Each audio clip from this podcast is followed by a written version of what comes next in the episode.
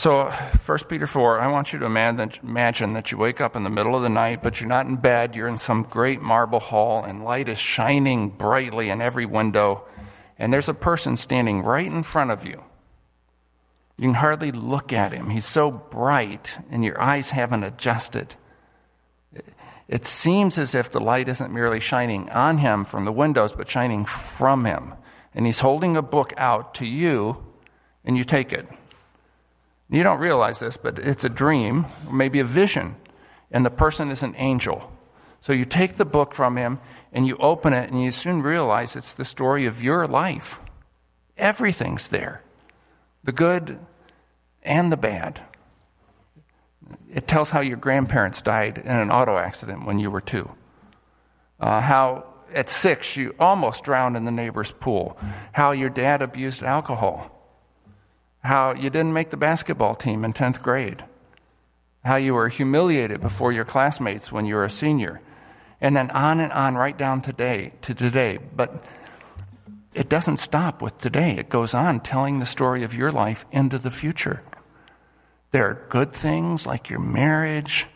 There are bad things like losing your job and, and the death of your best friend. You read about how your spouse is going to die 10 years before you do, and how you'll get cancer, and how you'll end your life alone in a nursing home. When you finish reading, you're shaking all over, and you feel like you're about to explode. And then the angel hands you a red pen and says, Cross out anything you do not want to happen, either in your past or in your future. You open the book again, red pen in hand, you flip through the pages. What should you do? Should you cross out your grandparents' tragic accident? What about your dad's alcoholism? What about the humiliation in high school or the future things? Losing your job, your spouse, ending in a nursing home. You take the cap off the pen. What are you going to do? If you erased every bad thing that ever happened to you, every pain, loss, and rejection, who would you be? Would you be a better person? Would you be a monster? For what it's worth, I don't think God would offer you that terrible choice. He loves you too much for that. He knows that in this broken world, pain pain is a necessary warning system. It's a severe mercy, one we don't want, but that we can't do without. Now, you might argue that you could do without it, and, and maybe you think you could do very well without it. I'm not going to argue with you. Maybe you could. I'll just say that you won't. You can argue hypothetically that you would be a beautifully spiritually mature person if you never had pain or suffering or trouble, but you'll never know because you will have pain and suffering and trouble.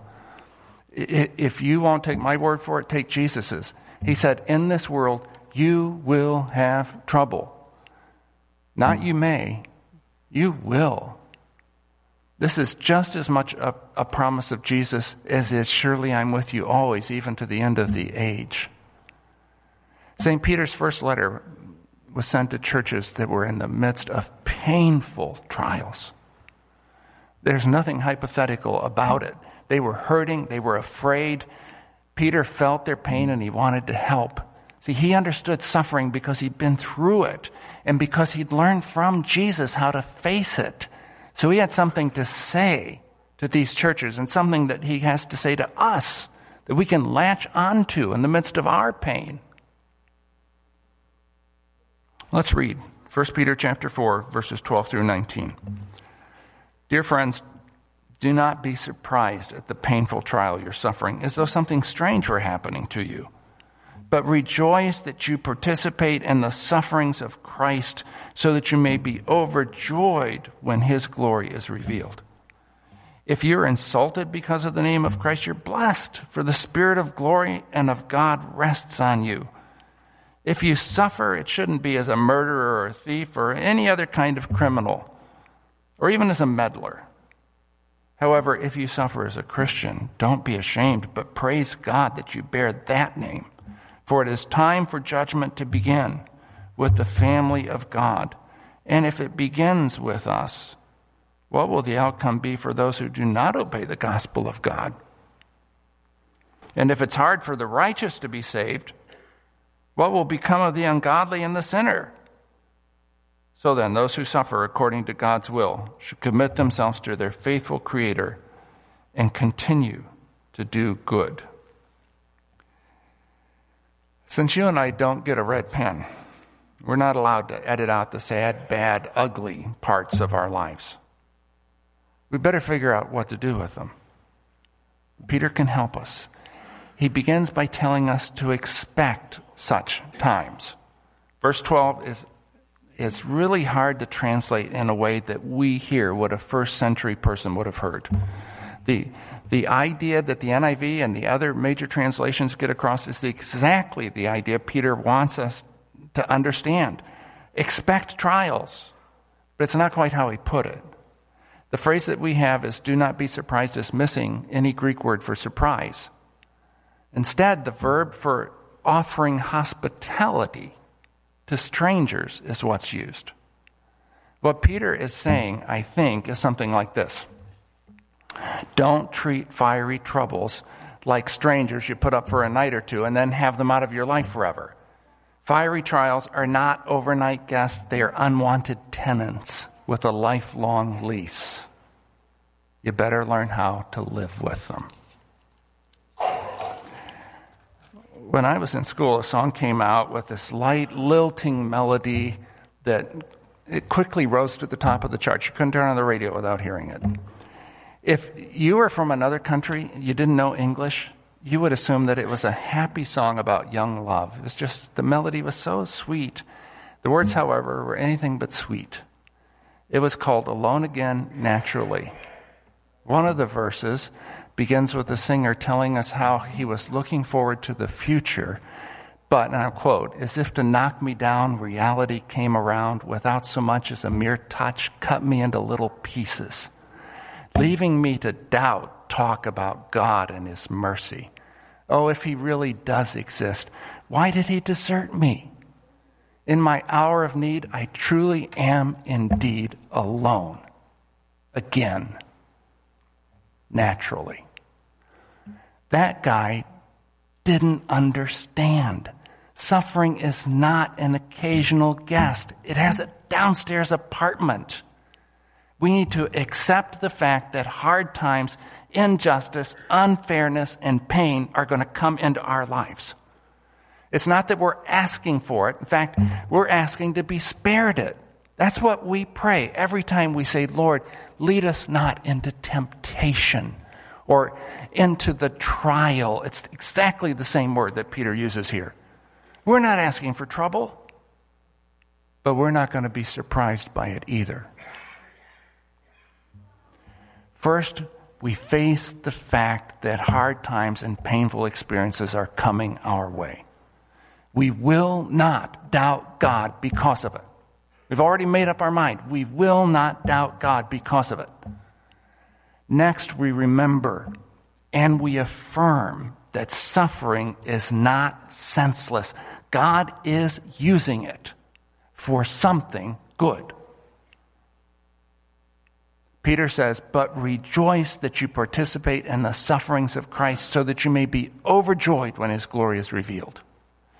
When we suffer because we live in a sinful, damaged world, we share Christ's sufferings. He also suffered because of a sinful, damaged world. When we suffer because we refuse to compromise with evil, we share Christ's sufferings. When we will not do something that would dishonor God, we share Christ's sufferings. When we suffer for the sake of someone else, we share Christ's sufferings. And when we share Christ's sufferings, it's God's promise throughout the New Testament, not just here, but over and over and over again. When we share his sufferings, we will also share his glory. That's why we rejoice With Christ in his sufferings, with Christ in his glory. Peter's already said that trials come so that our faith, this was chapter 1, may be proved genuine and may result in praise, glory, and honor when Jesus Christ is revealed. How overwhelming that's going to be. St. Paul says that our light, momentary troubles are achieving for us an eternal glory that far outweighs them all. He doesn't say that we're achieving an eternal glory in spite of our troubles. He says that our troubles are working, that's the word he uses, glory for us. Without trouble now, you couldn't have glory later. God is using your troubles in your life and in the lives of others. He will do it. That's something to be glad about. No trouble is ever wasted, including the trouble you're going through right now. You must remember that. You must rejoice in it. The Greek here is doubly emphatic. It's exulting, rejoice. And you must stand on it. If suffering takes away your joy, then your joy is resting on the wrong foundation.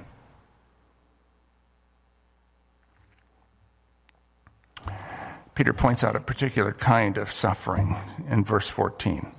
I think because it's the one that's we're most familiar with, the most common. If you're insulted because of the name of Christ, the word that's translated insulted is broader than what we would think of. Uh, other versions translate if you are reproached, that is, if people make fun of you, if they gossip about you, if they overlook you, if they try to color others' opinions of you in a negative way because you belong to Christ. They say you're too religious, you aren't any fun, you're, you're not sophisticated. They laugh at you because you're chaste. They laugh at you be, and, and treat you as if you're ignorant or simple minded. Reproach happens in school, it happens in school all the time. It happens at work, it happens in the halls of Congress. And sometimes it happens in our own homes. And when it happens, Peter says, the Spirit of glory and of God rests on you. You might not be able to see that, but God does.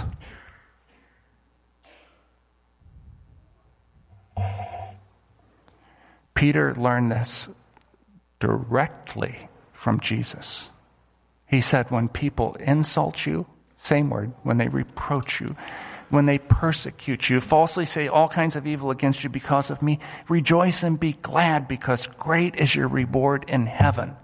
It's not in spite of these things, but through these things that God is making us something we could never otherwise be.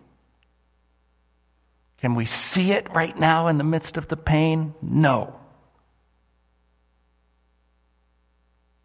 We don't believe because we see it. We believe because Jesus died for us.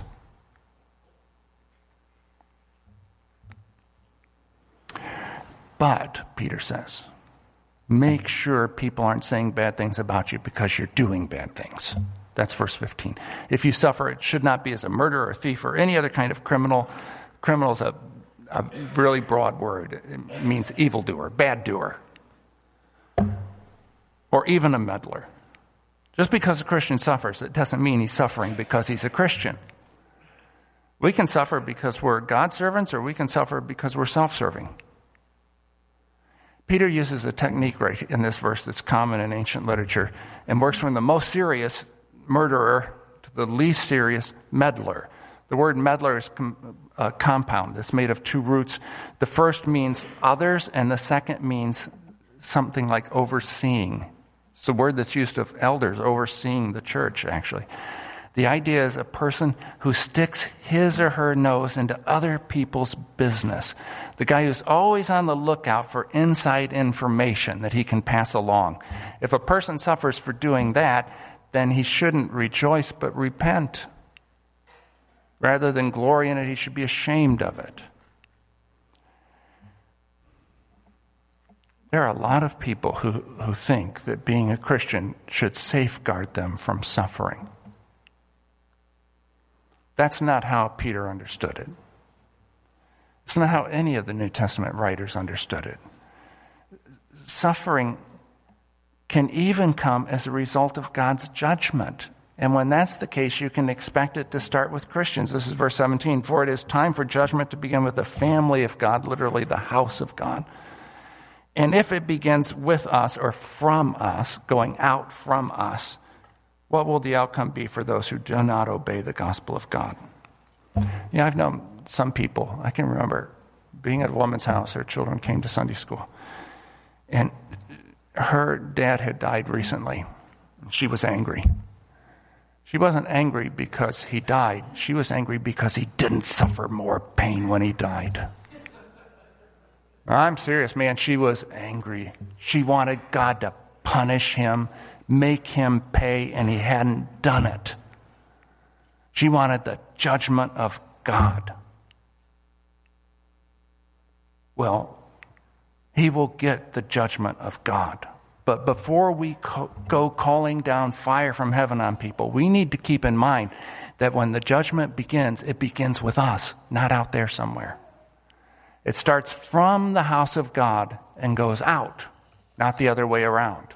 Now look at verse 19. So then, those who suffer according to God's will should commit themselves to their faithful Creator and continue to do good. Notice the phrase suffer according to God's will. Not as in verse 17, suffer for being a meddler, but suffer according to God's will. Suffering is often contrary to God's will, but there are times when it's according to God's will. Some people lose their faith in God because of that. They, bec- they lose their faith in God because of what they've suffered, or more often, from what I've seen, because of what someone else suffered. Frequently, someone they didn't even know but just read about. Those people always have a distorted worldview. The Bible never leads us to expect that we will escape suffering. That if God was good, we wouldn't suffer. Quite the opposite. And Christians in other parts of the world know this. A leader from Sri Lanka said this about European and American Christians. He said one of the most serious theological blind spots in the Western church is a defective understanding of suffering. There seems to be a lot of reflection in the West on how to avoid suffering and on what to do when we hurt. We have a lot of teaching about escape from suffering and therapy for suffering, but there's inadequate teaching about the theology of suffering. He is absolutely right. Do you know that in the year 2000, so that's not that long ago, right? 2000, there were 50 books published on happiness that whole year, the year of 2000. Just eight years later, 2008, 4,000 books published on happiness, a 7,000% increase. American Christians are determined to be happy. Americans are determined to be happy and give up the faith because of suffering. Asian Christians don't do that. They expect suffering. They realize that we're in a war zone. Churches in one Asian country ask converts a series of questions before they baptize them.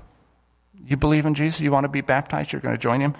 Then they ask them these seven questions Are you willing to leave home and lose the blessing of your father? Are you willing to lose the blessing of your father? Are you willing to lose your job? Are you willing to go to the village to those who persecute you, forgive them, and share the love of Christ with them? Are you willing to give an offering to the Lord? Now we think, oh, yeah, well, sure.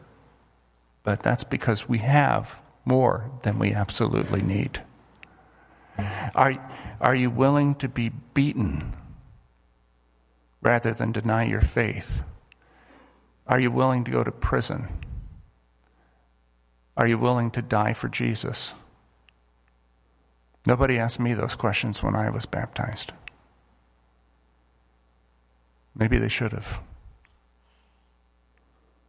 Peter says that when we suffer, we ought to commit ourselves to God and continue to do good. The word translated commit in this verse means to place yourself before, to place yourself before God. We do that intentionally.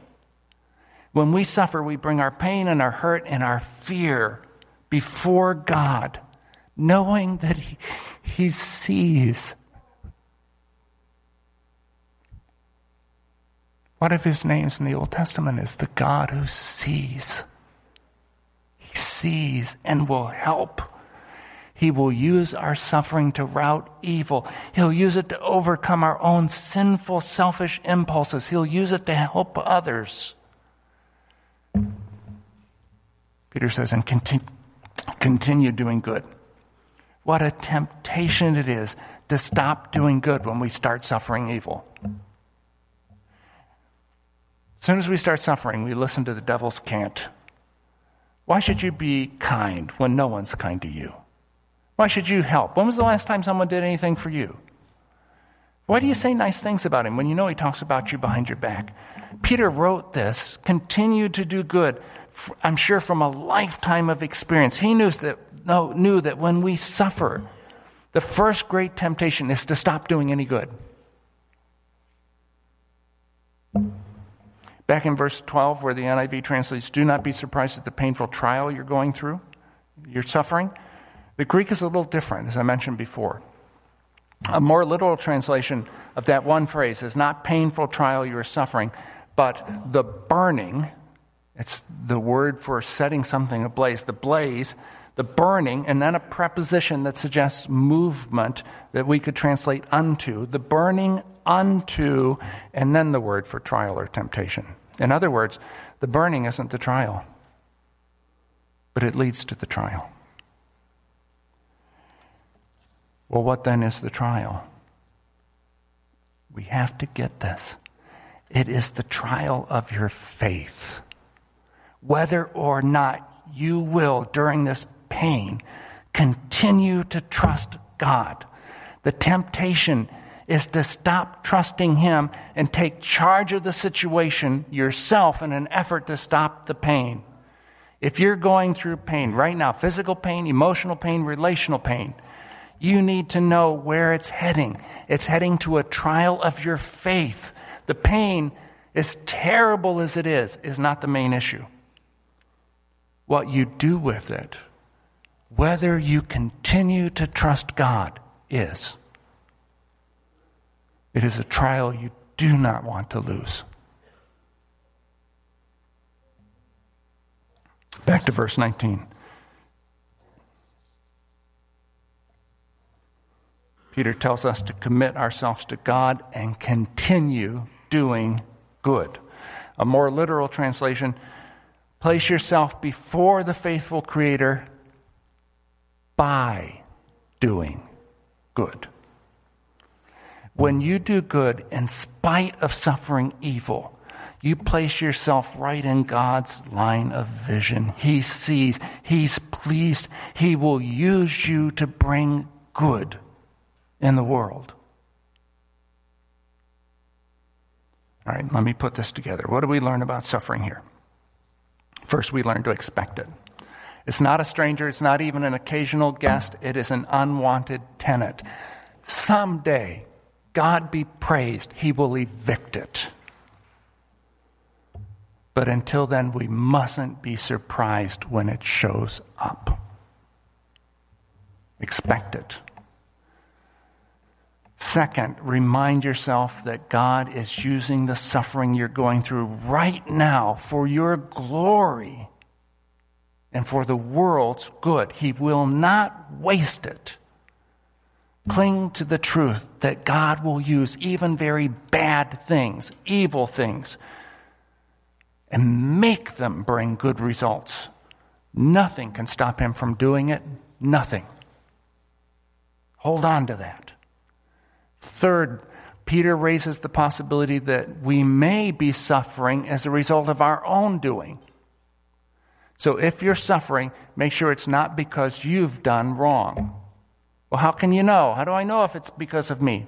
Ask God. If you sincerely want an answer, and if your life is in a place where you can hear God speak, He will answer. He'll let you know. Fourth, when you're going through suffering, very intentionally present yourself to God by doing good. This is an act of faith, an act of trust, and it is phenomenally powerful. in you and in others. Put yourself in His hands. Give Him yourself and your suffering. He sees it. The Bible even teaches that He shares it. And then continue doing good. Finally, keep in mind that pain, as terrible as it is, is not the trial, but it will lead to the trial. The trial is not a test of your pain threshold, it's a trial of your faith. It's one you mustn't lose. Too much depends on it. All right, I'm going to ask you to bow your heads right now. I'm going to give you a minute to pray. Maybe God's spoken something to you that you know you need to talk to Him about. Would you do that right now?